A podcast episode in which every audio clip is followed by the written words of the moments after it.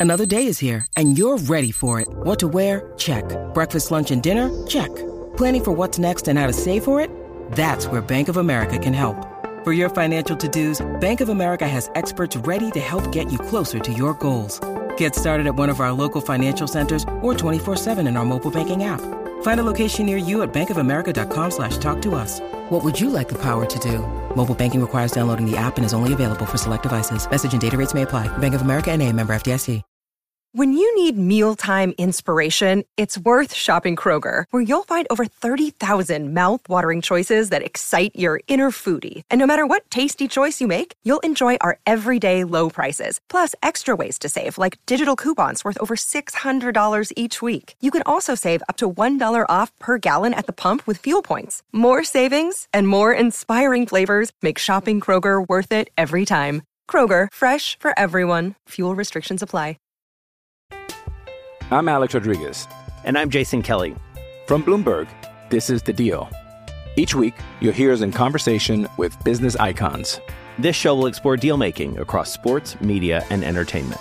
That is a harsh lesson in business. Sports is not And, uh, as simple you know, I- as bringing a bunch of big names together. I didn't want to do another stomp you out speech. It opened up so many more doors. The show is called The Deal. Listen to The Deal. Listen to The Deal on Spotify.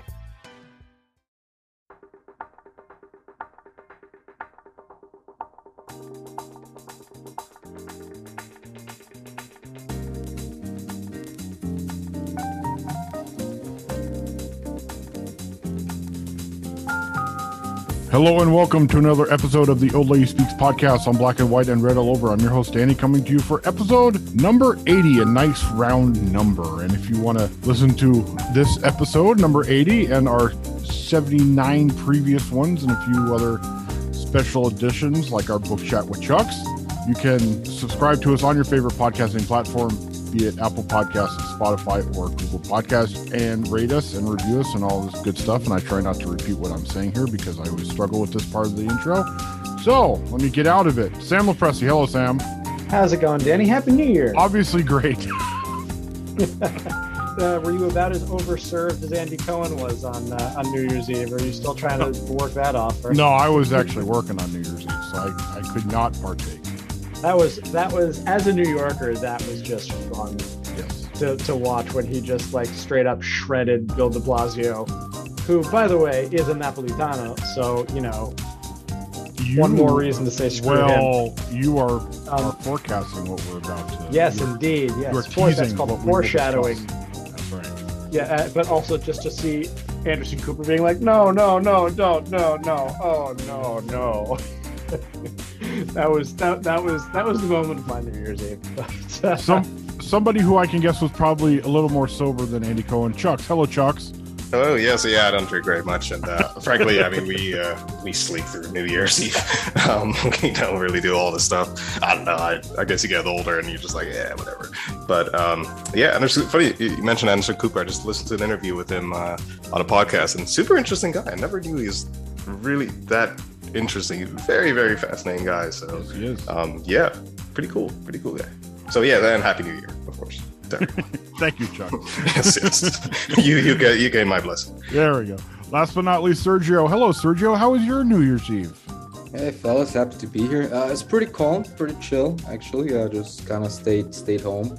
Uh, I'm working through through a cold right now, which is now scary because of COVID. So now every time you have like even the mildest symptoms, like you have to go running to get a test, and it just like people forget we had colds before. Like that's a thing that happens. Like not necessarily everything is COVID now, but yeah. Other than that, it was it was fine. It was a nice nice chill evening. Was that chill because of the cold or just because you kept it low key? Oh no, low key. Like it's Mexico. We never really get that cold.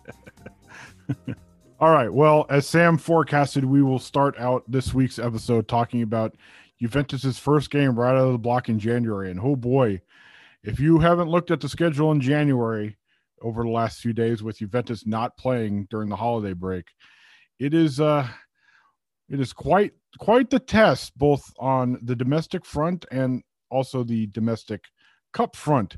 So we will start obviously with the first game, and that is against Napoli, as Sam mentioned, with Bill de Blasio's rooting interest potentially. And it is something I think we can all agree on that it is good to see Juventus getting good news in terms of Paulo Dybala and Federico Chiesa coming back to training this weekend. It is bad news where Giorgio Chiellini is, as of recording, one of three senior team players currently in isolation because they tested positive for COVID, with Carlo Pinsoglio and Artur being the other two. And I think it's safe to say at this point, as we've been saying for what feels like months now, big game against another top four rival, it's must win because Juventus need points, right? Yeah, I think especially home game, first game out of the new year, first game of the Ritorna, and yeah, Juve need these points, but it's also I think a must win. And and sometimes a break like the Christmas break can arrest this form, but Napoli have really been tanking lately. Napoli had a really bad run into Christmas.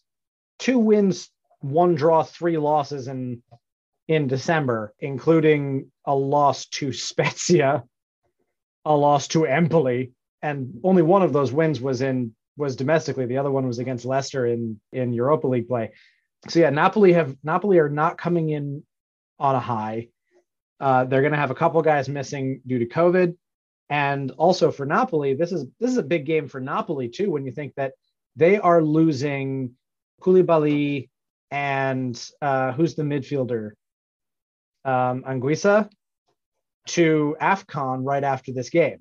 So, you know, they're going to be shorthanded for a couple of weeks once this game is over. So, for them to add some cushion against Juve is going to be a big deal. And then you're looking again at the fact that they are down Victor Osimhen, who just whenever they don't have him in the lineup seems it seems to make them much much less potent a force you know, Luciano Spalletti either having to go false nine with Mertens or or throwing Andrea Petagna out there. So this this is a this is a vulnerable Napoli team right now. They're certainly not coming into this in the best of uh, in the best of shape, and it's it's the kind of game where you have to take advantage and you have to hit hard, and and maybe that'll turn your own momentum around.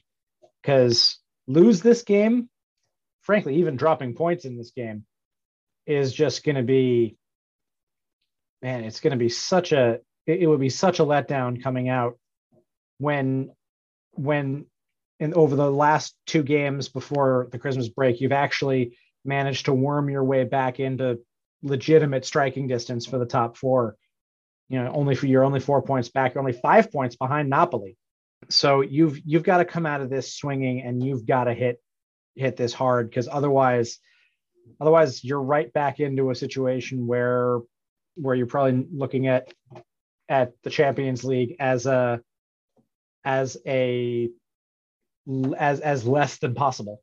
And it's really quite incredible that you know I've repeated this multiple times, of course, so don't want to beat on dead horse too much, but it's really quite incredible thinking about the horrible start we had to the season, and yet still we're only four points off fourth place, uh, Atalanta.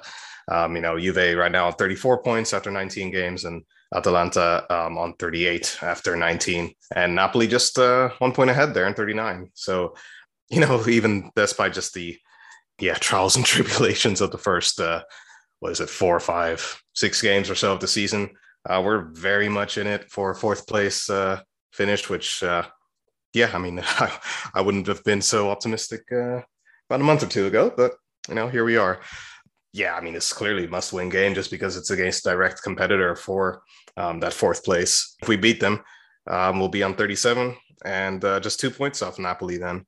And well, presumably Atalanta will win. So then Atalanta will jump Napoli and uh, yeah, put some real pressure on Napoli to miss out on a, uh, or well, I mean, be in a bit of a tougher spot for getting uh, top four, which uh, yeah, is quite quite surprising given how they started the season with I think it was like what seven games, the first seven games they won or something like that. One of their best starts. Yeah, they, were one the of season. the hottest teams to start the season. Yeah, yeah, yeah, definitely. Yeah, they were. I mean, they were really, really just. I mean, scoring, not just winning. I mean, conceding very little, uh, very few uh, goals um, as well. So uh, yeah, I mean, it just shows that um, I mean, the terrible cliche of you know the season is really 38 games long, so it's yeah, I mean, of course, the early uh, the early form is important, but I mean, it's still so much to happen. Even now, you know, even now, there's still so much to happen. That I mean, Lord knows we're exactly halfway through the season, and I mean, there's so much still that can happen. Um, but yeah, I mean, I was trying to kind of figure out exactly which players were missing for Napoli. It was a little difficult. I was uh, doing some research kind of before this and uh, just while you were talking, Sam. So, from what I understand, um, I was trying to figure out if the um, AFCON players were going to be leaving just before or just after the Juve game. So, I was a little, still a little confused about that. But yeah, indeed. I mean, they have a few COVID, a few players out with COVID, a few players still in isolation. From what I understand as well, it's indeed it's Osimhen, uh, Elmas, and um, I'm hearing Lozano also has to isolate due to contact um, with a positive case as well. Um, and just reading from Football Italia as well, um, Insigne and Ruiz um, recently recovered. It says uh, recently re- recovered from the virus, but they are likely to be in poor physical condition after missing a number of uh, training sessions. So um, yeah, I mean, it's going to be a little. I mean, I really don't know what lineup they're going to have. I don't really know who's going to be available. So um, just yeah, a lot of uncertainty around this game. Uh, yeah, who knows? You know what's going to happen there. Of course, on the Juve front, it's just was it Artur Pinsoglio and Chiellini. If you go to the Gazzetta dello Sport lineup predictor, this is somewhat amusing. Although it, I mean, I guess if it was Juventus, it wouldn't be so amusing. But if you look at what they predict Napoli's bench will look like, just in terms of senior squad players, Napoli are down so many guys that they have all of four players available on their bench or could have four players available on their bench. Two of them are backup goalkeepers. So, as you mentioned, Chuck, you look at it, you know, you've got Osimhen out with COVID, and obviously he had, as we were talking beforehand, he had his injury struggles as well. Koulibaly is AFCON, Anguissa AFCON, Victor Ounas AFCON, Elmas COVID, uh, Lozano COVID. They got a lot of guys, and yeah, it's it's it's that, not great. That, you, and that has an effect. You remember the the game against AC Milan at San Siro last year. One of the biggest deciding factors in that game, with uh, when Juve won, was the fact that Milan had a bunch of guys out that game. Their bench was really short, and eventually the eventually Juve just outlasted them and had better guys to come out on the bench to change the game. That's a huge uh, deciding factor when it comes down to it. You know, if if Juve managed to avoid more more positive cases uh, between now and and Thursday, that's a that's an enormous advantage going in. Yeah, I think the, the good thing about this early month of Juve games is that we're going to know very quickly if this team has any shot in the remainder of the year. And i like that because not to not to make a comparison to another sport but very early on in this football season i knew that my denver broncos were mediocre. And it's just one of those things that's like okay like i know that for a fact. So you can very much stop caring and i think it, it's going to be the same thing right now for for juventus i mean when you look at their schedule you have napoli you have roma you have udinese and you have milan in the league so that's pretty much three direct competitors for those top four spots that's you know, three out of four pretty decent teams with Udinese there. And and as they've shown, they can lose to anyone. So I mean, it, it really is going to be very clear, I think, after January, whether or not this team, you know, is going to get anywhere in the league. And even in, in cup play, they, they have the first their first cup game against Sampdoria, which is technically should be a, a manageable game. But again, like they can lose to anyone. So it, it wouldn't shock me if we're sitting here in early February and they're out of the Copa. They're, you know, pretty much out of anything remotely resembling a, a title run or even a top four run by the end of January. So we're to, like, we really are going to see who this team is once and for all. I think if they come out of this month swinging, if they if they beat Napoli, if they beat Milan, if, if, if they really go out there and, and, and show they have something, I think this is this is where to do it. And and even you have sandwich there, the Super Copa against Inter, which sure the Super Copa, you know, some people care, some people don't, but that's still a game against Inter. uh, you know, just for figuring out where you stand, I think is going to be important. So yeah, th- this is to me this is a make or break, not only a make or break game against Napoli, but to me it's a make or break month. I, I think we could very easily be sitting here on February just discussing, you know, where do Juve go from here because they're out of pretty much anything. So it, it's definitely going to be a, a, an interesting game, an interesting month. And yeah, I'm really looking forward to it. So I, I can know if I can check out emotionally from giving a crap about Juventus for the rest of the year. And also the Supercopa, Sergio, that's very of interest to a certain Twitter name that you have had for the past year. Yes, I am the type of person that cares about the Super Copa when we win. If we lose, it's, it's, just whatever. It's like, congrats on your tin fake Mickey Mouse cup. Like, who cares? But if we win, then you know it's it's a turning point. I, I I'm really interested, just looking in this Napoli game. The the return of Federico Chiesa and what that means to the lineup. Remember, we had that Twitter question last week about you know how do you how do you line up with a healthy Chiesa, healthy Dybala coming out of out of the Christmas break. Now the as you know you put this the the news bite up earlier today, Danny, that both of them are back in full training. It looks like they're going to be in the the starting eleven heading into this game, and I am very excited to see what if anything Max Allegri is going to do tactically now that he's kind of finally worked his way out of this this the doldrums of this 442 and into a more you know into the 4 433s that we saw at the beginning at, at the very end of December of the 4231 that we saw before Dybala got hurt again. Like a 4231 with with Chiesa Dybala and I don't know maybe maybe Cuadrado on one side Chiesa on the other. Maybe you put in the wings of Fede. There you go maybe maybe you throw uh, I will I was going to say maybe you throw Moise Kean out onto the left because he's been doing so well. That here's some more foreshadowing. We might not end up seeing that for the for, uh, at least in the immediate future because of a, of some some interesting transfer action. He's a man of he's a man of teases today. That's I am I am I am. So so you may need Moise Kean up front in the in the striker position but I I really really want to see what these new more these newer formations, which even though they haven't been producing goals by the absolute boatload, they have looked far more dynamic than anything that we saw in those you know in those first two three months of the season.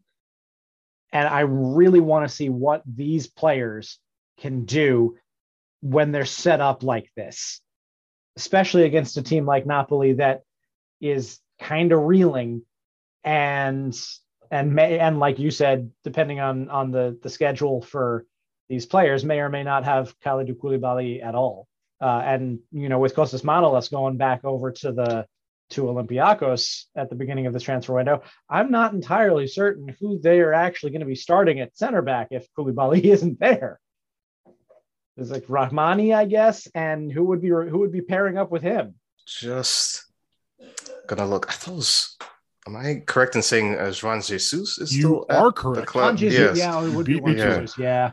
I was yeah, gonna double check that as I was looking at it, but um, yeah. So uh, ding ding ding, I'm right.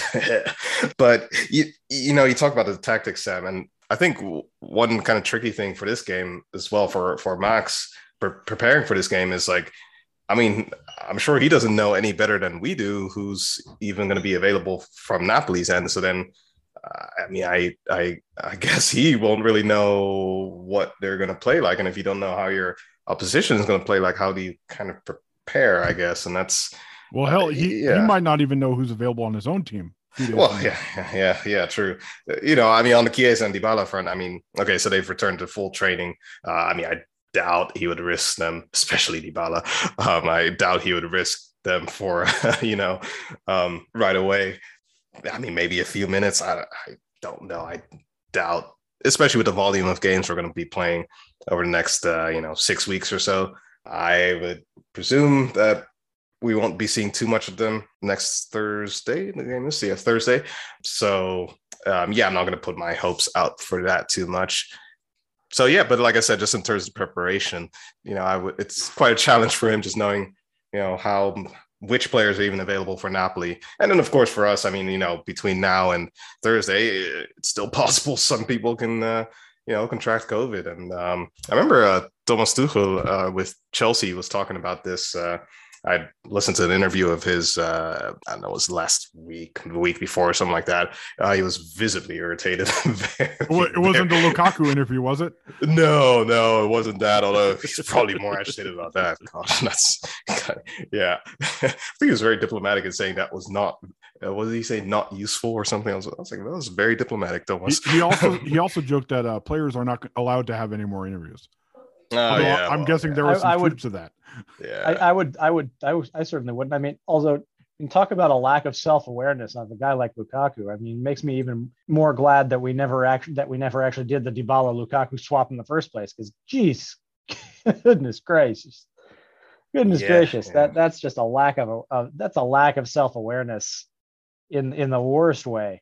Yeah, yeah, but you know, um, obviously Chelsea's problems are Chelsea's problems. But um, yeah, no, Tuchel um, in an interview, he was just really explaining in detail just like how his player selection and even to a degree his tactics. He he was saying like, you know, I'm not, I mean, paraphrasing a little bit here, but um, I'm barely able to like play a team that's like truly optimized for tactics and like really thoughtfully put down. I'm basically just playing whatever I can put together based on you know people being out due to COVID, due or uh, due to injury, or just um yeah he really just like he was very transparent about this. He just said you know okay we're at a hotel and then uh, we hear that some people uh, got COVID and then okay we have to isolate them, but then I've made tactics and preparations with those players. Now I have to change them, and now everybody has to, you know, change uh like eating schedules and stuff because okay these guys are out. And then you know he was just really going into detail about how like on a very logistical level how much this affects uh, his job and just you know how the players are able to prepare for it. And especially mentally like how much it affects them just not being able to be um you know just mentally fully onto the game. And uh, I, I thought it was just very useful just a human perspective into um you know how covid um, just affecting players and and and coaches as well. And anyway, again, I just say that to say, you know, with Allegri and, and I guess to, to a degree also with Spalletti, it's just hard to make any types of predictions for this game just because of these types of disruptions uh, going on. But um, yeah, so you know, obviously I sympathize with them, and uh, yeah, we'll see what happens on Thursday. Hey, it's Kaley Cuoco for Priceline. Ready to go to your happy place for a happy price? Well, why didn't you say so? Just download the Priceline app right now and save up to 60% on hotels. So, whether it's Cousin Kevin's Kazoo concert in Kansas City, go Kevin, or Becky's Bachelorette Bash in Bermuda, you never have to miss a trip ever again. So, download the Priceline app today. Your savings are waiting. Go to your happy place for a happy price. Go to your happy price, Priceline. I'm Alex Rodriguez. And I'm Jason Kelly. From Bloomberg, this is The Deal. Each week, you'll hear us in conversation with business icons. This show will explore deal making across sports, media, and entertainment. That is a harsh lesson in business. Sports is and, not uh, as simple you know, as bringing a bunch of big names together. I didn't want to do another stomp you out speech. It opened so, up so many more doors. The show is called The, the deal. deal. Listen to the deal. Listen to the deal on Spotify. All right. Well, Sam foreshadowed talk of certain Spanish strikers potentially not being around much longer. And I think to a lot of our surprise, the Alvaro Morata to Barcelona rumors have seemingly come out of nowhere because we know how much Morata really loves Juventus and obviously loves Italy in general. But for a guy, I think, who has been in so much uncertainty the last couple of years, whether it's uncertainty at Atletico Madrid or uncertainty at Juventus, knowing just if he will actually be staying more than a year at a time. Going to Barcelona has, I don't know. I mean, even though it's reportedly an 18 month contract that he's being offered, is you know some sort of stability. So I think uh, as we've heard from the Italian press and as we can pretty much put two and two together, Morata ain't leaving unless Juventus gets a replacement. And the names of potential replacements are pretty much who you would expect at this point because the Italian press tends to do that in terms of recycling names when it comes to striker transfers and Juventus. So first, I guess I'll throw out the question: What do we think about Morata actually leaving? And as a follow up question, how do we feel about any of these potential names actually arriving at Juventus? Like, is there a name out there that we you you're like, okay, this guy could actually help the team? And I will throw it first to Sergio Romero. You know, it, it, it feels really weird to be saying it, but yeah, I, you know, Morata, he has his issues. Uh, we, we've discussed them in this pod in, in pieces pretty much since he since he came back uh, for his second stint as a Juve player. He has his issues. He's inconsistent as all hell. Uh, he can go through through cold streaks, uh, and and when he does that, he becomes a very very below average player.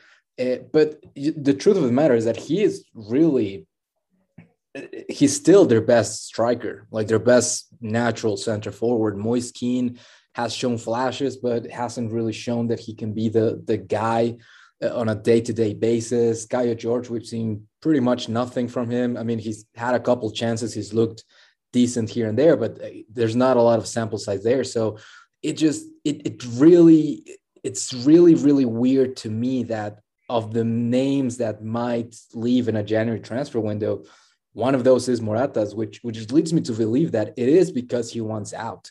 And honestly, I I don't blame him necessarily because the writing is on the wall for him.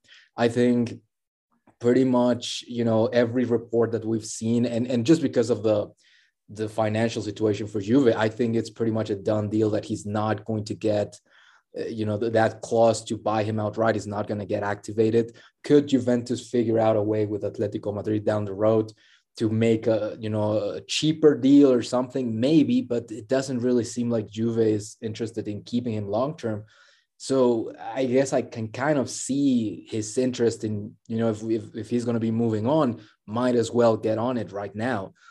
Especially in, in Barcelona where they don't really have a center forward like a big time center forward either. That's a decent spot for him. It's just it really came out of the clouds. And and just because of that i don't even know if if Juventus were budgeting for it. I, I really think that th- this might have even blindsided them because immediately the rumor mill was the same names that always get thrown out there that have been getting thrown out there for like years now. It's like Mauro Icardi. It's like now Aubameyang. It's like the same Scamacca. It's like the same three dudes that we've been hearing for like years now. So it's it's just it, it still feels like a long shot just because it's going to be very complicated to negotiate it between three teams and then Juve has to bring in someone it, feels like a long shot with that being said if it really is Morata pushing for the move if it you know compromises the integrity of the locker room moving forward maybe you know he forces a move but I, I just you know if if I were to put my money on something I think Morata remains until the the end of the season and, and they let him go back to Atletico Madrid. I, I think that's how it's all going to unfold. But but who knows? Because it really is something that came out of left field, one of those winter break and you know slow news day, and they make this up. But it apparently has some wheels to it. I mean, reliable sources are reporting it. So who knows? It still feels like a long shot to me, but I mean, weirder things have happened. So it, it's going to be interesting to see what how, how Juve, you know, figure this one out. Yeah, it's all it's all about the likelihood of, of a move actually happening. Like you said, they're not going to let him go if there's not a replacement on the roster. Getting a replacement is going to be fundamentally very difficult. I mean, uh, putting aside the idea that Dusan Vlahovic is not leaving Fiorentina until the summertime, if he doesn't, he's going to the Premier League. Who do you want for for these guys? Who are you looking at on these on these replacements, like you said, Danny, Mauro Icardi, in the first place, if you look up the word distraction in the dictionary, you will find a picture of Mauro Icardi and Juan standing together and staring at you. Second, and this is something that I've I've repeatedly had uh, had discussions, if not arguments, with people over various media forum. Mauro Icardi looks like he's washed. Like he hasn't scored more than 12 goals in a league season since like 2017 his second to last year at, at inter. He's not there are no indications that he is that good anymore. So you've got a guy who's bound to be a distraction on the um, off the field, hasn't really been doing much of anything on the field for years now, uh, and then you look into the fact that PSG apparently, for whatever reason, I have no idea why PSG need to somehow need 100 million dollars and 100 million euros in transfer revenues, but th- th- that's something that I'm hearing a lot in the the the media sphere these days is that they need like a bunch of transfer revenues in January, and Juve is only ever going to be able to get Icardi on loan, so they're not going to. That's not going to contribute much to to what PSG might need from from a sale. So that's another thing that that that I don't think you know Aubameyang, older guy, again kind of looking washed. He's having these problems with with with Arsenal. Scamacca looks like a better option as a replacement. He looks like more of a of a guy that could make a contribution long term. I just don't think you know. Again, Juve, doesn't have money the money to make a forty million dollar, uh, forty million euro deal, and that's his price tag right now, which I think is way overinflated. But I've also seen Divock Origi's name thrown out there from from Liverpool because he's not getting minutes over there, and Origi looks, you know, he he looks good at once every once every two or three months with a good game, and then he goes back to just being Divock Origi. So yeah, there, there isn't a lot to replace Morata with. Nothing that seems realistic as a move. That said, if it if it's going to cause real trouble, and I don't that's the thing is that I, I, I do think Morata, like you said, Sergio, is looking for some semblance of stability. He knows I, I, the writing, like you said, is on the wall about about his option. I don't think it's going to be picked up. You know, I, I I don't necessarily blame him for wanting to to put a more to, to put the net make to start the next chapter of his career as quickly as he can in a much more stable way. But I do think he, like you said, Danny, he does love Juventus. He does have a lot of love for this team. And I don't, if it doesn't get done, I don't think he'd turn it into, uh, I don't think he'd turn it into a situation. I, I think he'd be professional and play it out. But we'll have to see what what what happens, and uh, it'll be very interesting to see how he gets played. Is he going to play against Napoli? Is he going to play in these big games in January? Is he going to be on the bench? Is he going to get frozen out? You know, if something like that happens, then that's a good indication of what might end up becoming of these rumors. But I just don't see the replacement coming in a realistic way to allow this transfer yeah, and, and I think the most the most important thing to me in my mind is that all of the proposed moves, I think you're you're in the same place as you are with Morata. I don't think your position improves a whole lot because even if you, I think the latest reports were that Juventus were definitely looking for a, a fee of some sort of to, to to let Morata go early. You know, let's say they get that fee, they just pretty much take it and give it to PSG to bring in Mauro Icardi with another loan with option to buy. Like is that really like are you in a better position with that not really i don't think icardi at this point is a whole lot of better than what morata can bring to the table you pretty much just substituted one striker that you're not going to buy in the summer transfer window for another one. So you're not really improving your position a lot. I don't like probably Aubameyang would be similar. I don't think it's going to be a super different deal. So it, it, it really feels like just switching one future problem for another future problem, like a very similar one at that.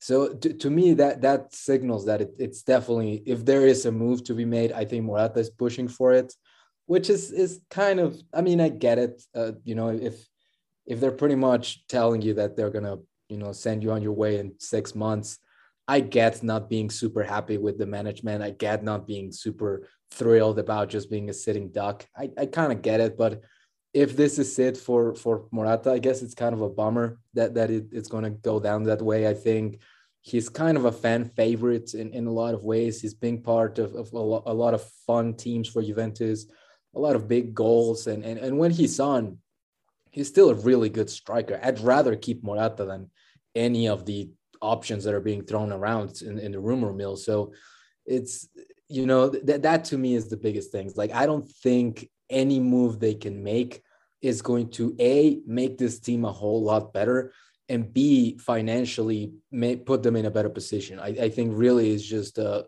a par for par uh, sort of switch, and I don't really see why Juventus would be inclined to do that. Yeah, like you guys said, I mean, you've really said it. The other options, frankly, aren't aren't very uh, uh, encouraging, I should say, and yeah, won't really put us in any better position at all either. Uh, and also, Danny, like you said in the article, uh, I think from yesterday or the day before, you know, you're dealing with three parties. Well, actually, four. Uh, or no, wait, one, two, three, four. Yeah, four parties now. Yeah, well, Morata, Juve, Atletico, Barca. Um, so we lost count at this point. yeah, I know. Yeah, it's uh, man, a whole lot of legal fees being sloshed around. um, so yeah, you're dealing with four parties, which is uh, yeah, quite the uh, yeah logistical uh, logistical stuff to do. Yeah, and you know, I think just to add to what you guys have um, said and kind of not really uh, talked about yet is, I mean, I think Juve and and myself included as well would have been all right with letting Morata go right now if if like Moise Kean and Kaio Kaio Jorge were like, I mean, on fire. If they were like Ballon d'Or winning form or something, you know, if they were just banging in goals, you know, left, right, and center, then then I think club would have been like, okay, you know, we got two really, really hot strikers. We can, you know, last with that till the end of the year and then like kind of re- reevaluate. Clearly, that's not the case. we don't have that. So um, that obviously puts us in the in the situation where, where we have one, I mean, good, like very like good, yeah, striker, very good striker, good slash very good striker, and then one, yeah, Moise Kean, who's still kind of finding his feet, and yeah, another Kaio Jorge who hasn't frankly gotten any opportunity to find his feet yet. So yeah, I mean that just puts us in pretty in, in, in a position where you just don't have the luxury to let go of uh, Morata at this time. Yeah, if we did, I'm sure we would have given just how he's been a good guy, just a very professional, just a very nice guy. I'm sure he would have, you know, done it out of goodwill to let him go. But you know, we have to make a deal. We have to look out for our own interests, obviously. I mean, you know, the management that is the goal. Um, that is their their you know prerogative. They have to look out for the best interests of the club.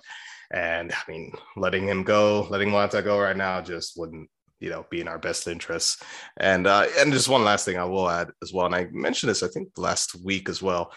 I think this supposed you know move just emphasizes um, again how I think how much of a missed opportunity like Moise Kean is leaving like on the table. Like, you know, I said before that Morata, given his inconsistency, um, I mean, it's just there for the taking. That number nine spot is there for the taking for Moise or even Kai Jorge.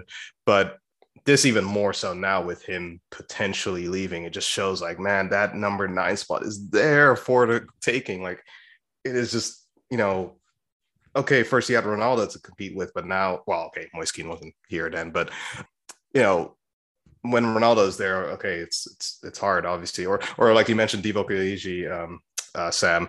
Uh, I think he's a victim of just having two, well, three really amazing strikers um, in front of him, which makes it hard. And I mean, he plays quite well when he's subbed on, but yeah, he just I mean, he just has really good players in front of him. But that's not the case, you know, at Juve. So I mean, it's just yeah, I really wish. Yeah, Moise Kean or, or even Kaio Jorge could just, you know, really take that spot and make it theirs if if you have a, a guy like Icardi or Aubameyang coming in uh, it, it, as the you know the body that that that replaces Morata on the death chart, you still do have to look forward in the summer, and you still do have to think Juventus still are gonna really want Dusan Vlahovic, and they're still gonna try. They're still gonna try to make that move, and we're probably gonna see a bunch of you know, we're probably going to see a whole saga in the summer, the way we did with Locatelli. Of you know, there's going to be a meeting, there's going to be another meeting, there's going to be another meeting, and you know, and but also, especially, you know, there are rumor for reports that I'm seeing, rumors that I'm seeing. Obviously, the level of of of reliability can go up and down, but we mentioned before the the stuff with Romelu Lukaku. Well, if he's out at Chelsea Inter probably isn't in a financial position to bring him back, especially since they're not going to be able to use the growth decree to get the break on the taxes for him because he hasn't spent enough time away from Italy. He has to have been living away from Italy for two years. So that uh, a lot of reports I'm seeing are putting Tottenham in play for him and a reunite and a reunion with Antonio Conte. That takes Tottenham away as one of the major players in for the for Vlahovic and does strengthen Juve's position a little bit. And what I'm trying to get at here is assume you get Vlahovic in the summer at some in some way. You, know, they, they get the formula right. Fiorentina makes the sale. There's a riot in Florence because there always is when those ha- when when those transfers happen. Tito blocks us for a couple of months, and then what happens to that guy that we get in January now? Now he is decidedly a second string striker. Potentially, Juventus has spent a decent amount of money trying to get him in. So you've got like like that. The there there doesn't seem to be a lot of long term planning going on here in terms of of, of what you're you know what are you doing? What do you do? You know how do you connect the january transfer window to the summer? How do you how do you make this all work? Well that's why morata leaving throws everything out of or potentially leaving i should say throws everything out of whack and into chaos really because you just don't know how to bridge that gap between january and june to the end of the season. And you know do they basically just say, okay, you know, we'll we'll get Icardi for six months just because we need a body, or do they actually try and plan and try and get somebody like Scamacca and be like, okay, we can we can essentially test him out for six months, and if we think he's good enough for for uh, you know to pick up a buy option, we can. But I have to think with Sassuolo's camp being the way they are, they're not going to basically have it be an option. I mean, you would think they would want it to be an obligation because you know because look what just who who knows it's that who knows that summer 2021 like yeah i mean who knows what what the hell Juve's financial status is going to be. You know we were talking we we talked earlier during or we i talked about it in the the supercopa thread earlier today. Is like look you know stadium capacity is going back down to 50% who knows how long that's going to be around and if it even goes back up towards the end of the year, knowing what the the current state of the pandemic is. So it's there are so many so many question marks that come up because Morata might leave that it it's it, it could drive you mad. The good news when it comes to the stadiums is, I mean, I, have the science that you're seeing. You know, South Africa has basically said that their Omicron spike has already peaked and that they're already on the downswing. So it might, uh, and a lot of metro, you know, the U.S. is having a big uh, you know, having a big problem with it right now. But a lot of modeling is saying that we might be, you know, only a few weeks away from the from the the from the peak there. So it might be that Omicron kind of is is uh is is is heavy but quick. Hopefully, I mean, obviously things can change because you know we've been saying this for two years, but it but that that is a huge deal. You know, moving the you know, with, with dropping the capacity again, because the stadium is such a huge part of Juve's revenue, and until you can pack it in again, or you know, the the the finances of the team are basically propped up by Exor, and Exor is not going to be funneling in a ton of money for Juventus to make transfers because they've got all their other sectors that are struggling because of this pandemic.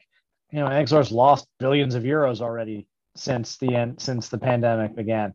So do, do you take that? Do you take a swing now with with a guy like Scamacca for 40 million when you're still looking to get a guy like Vlahovic who let's be real is is better than Scamacca and is better than like all of the guys that are on this this list of to potentially replace Morata if this deal were to go through.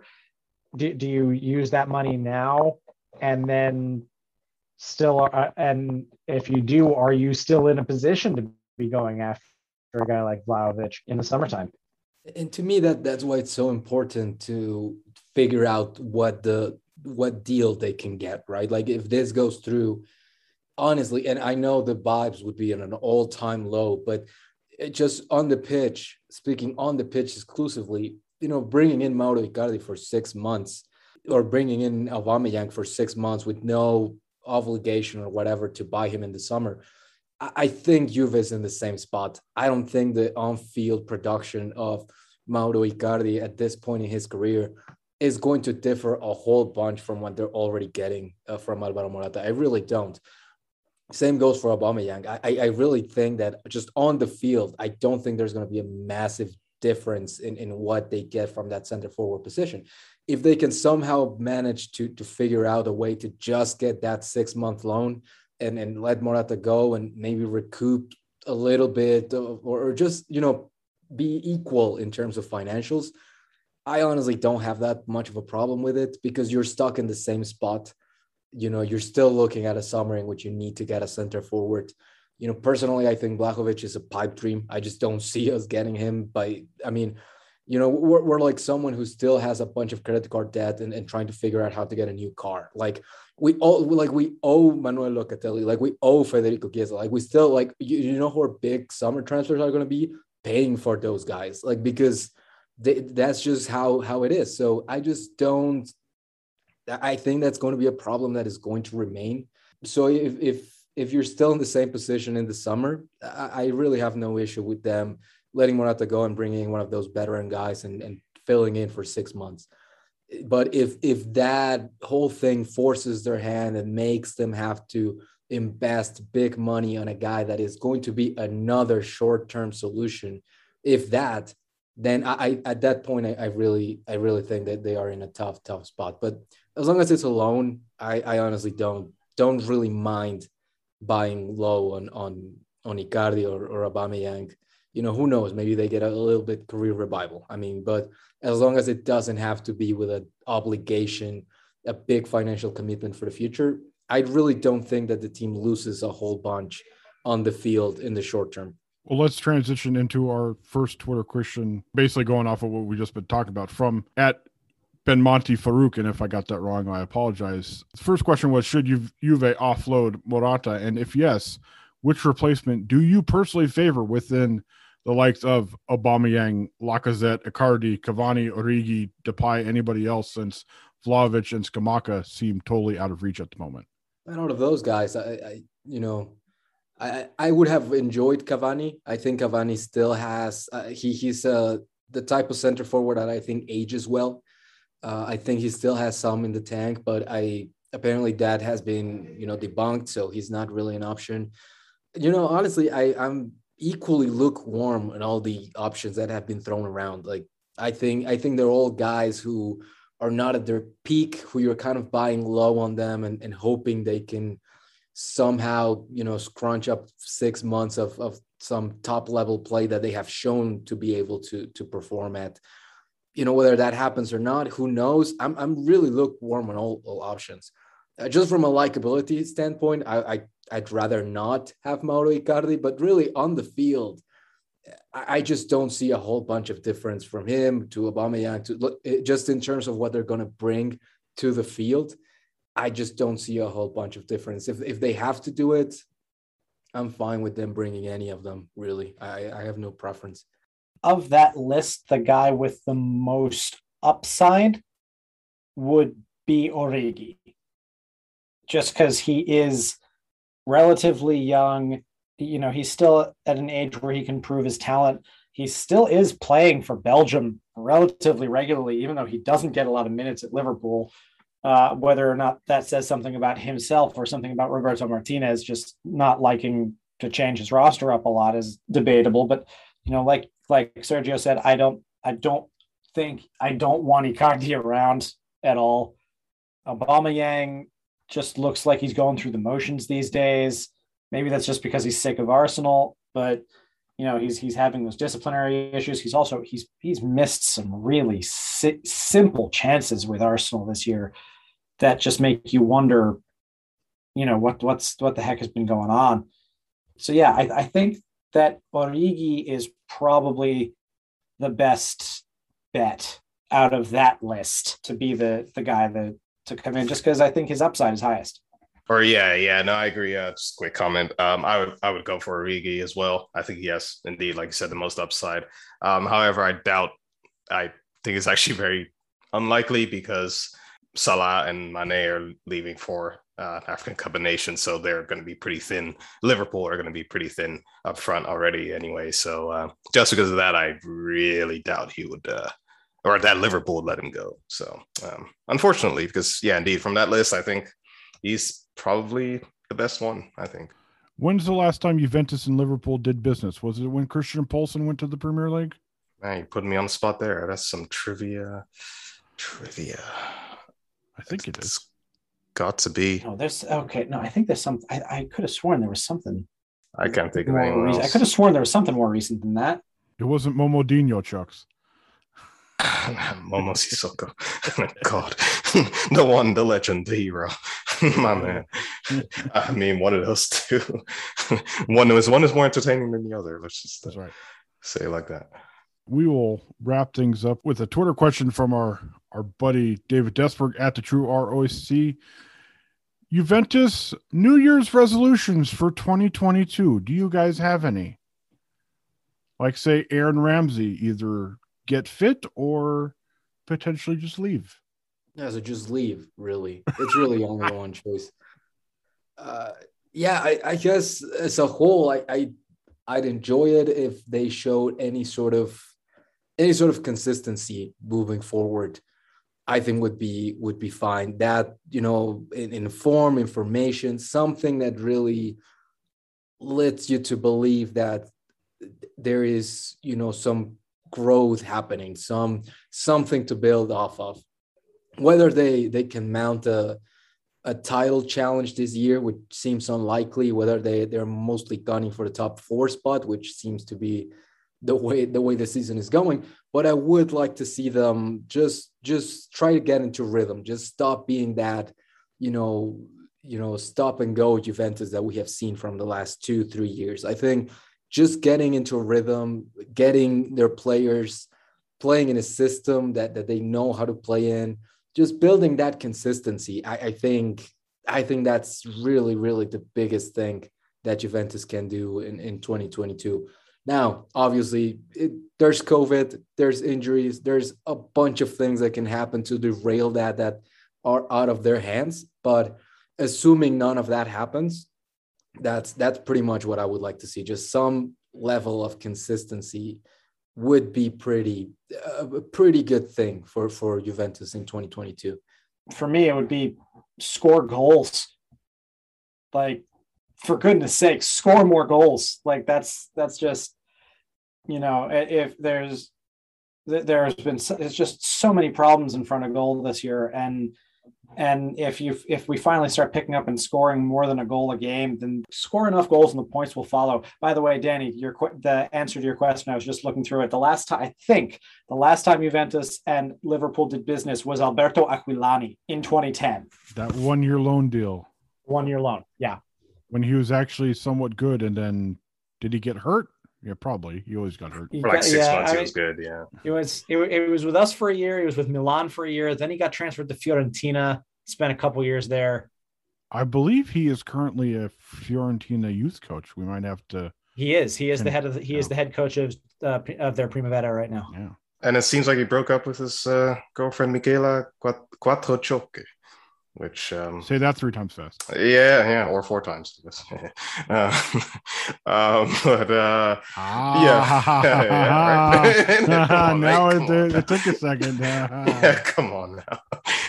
you you all think I don't know Italian? Come on now. even, even though I'm far removed from Italy, but yeah, my New Year's resolution. Uh, yeah, I'll keep it quite simple. crying out loud, sort it out with Paulo Dybala's contract. Either sign this extension or don't. Just like just sort it out. Just do something, something, anything. Um, it's, I mean, they're just the most absurd contract negotiations I've that I've ever seen in my, you know, in the time that I've followed football. So, um, I mean, you know, extend him, keep him, or just let him go. I don't know, but just figure it out so that we can plan for the future so yeah, that's uh, that's mine. Plan for the future. Come on. We are just talking about Alvaro Morata leaving six months early. Uh, well, you know what they say: uh, hope for the best, but plan for the worst. well, when you when you've had a when you've had a president of the club who's planned for three years, whose plan up until the day Jorge Mendes walked up to him and said, "Get me out of get my man out of there," was Cristiano Ronaldo, Cristiano Ronaldo, Cristiano Ronaldo, and Cristiano Ronaldo, then you've just got to you've got to come up with something else. Unfortunately, right now this front office isn't as isn't nimble enough to do it quickly. Yeah, but look at all those IG followers we got. Gold, gold, man. Oh, Solid the vanity gold. metrics. That's right. That's like as as, as reliable as Bitcoin. That's right. Like Nah, get on the Doge, bro. Get on the, the Doge. and get Doge. yeah. Might as well just tur- convert the entire team's worth into NFTs, right? That's right. To pay him, as long as he, as long as Elon says it, then I'll I'll do it. As long as Elon says it. there are things I'll say to that that I want to say to that, but I will. Hey, at least he paid his taxes this year, supposedly. Elon Musk is the only man in the world who's got a face more punchable than Ted Cruz. That's right. And, and on that note, we'll wrap things up. You can cut that much. out if you want. Thank you very much for listening to the Old Lady Speaks podcast uh, and sending in your Twitter questions. As always, you can send them to us at Juventus Nation on Twitter. You can follow us there as well as on Facebook at Black and White and Read All Over. You can also use that same search tool for us on your favorite podcasting platform, whether it is Apple Podcasts, Google Podcasts, or Spotify. So, for Sam, for Chucks, and for Sergio, this is Danny saying thank you very much for listening. And for the first time in a few weeks, we'll see you guys next week after Juventus plays again.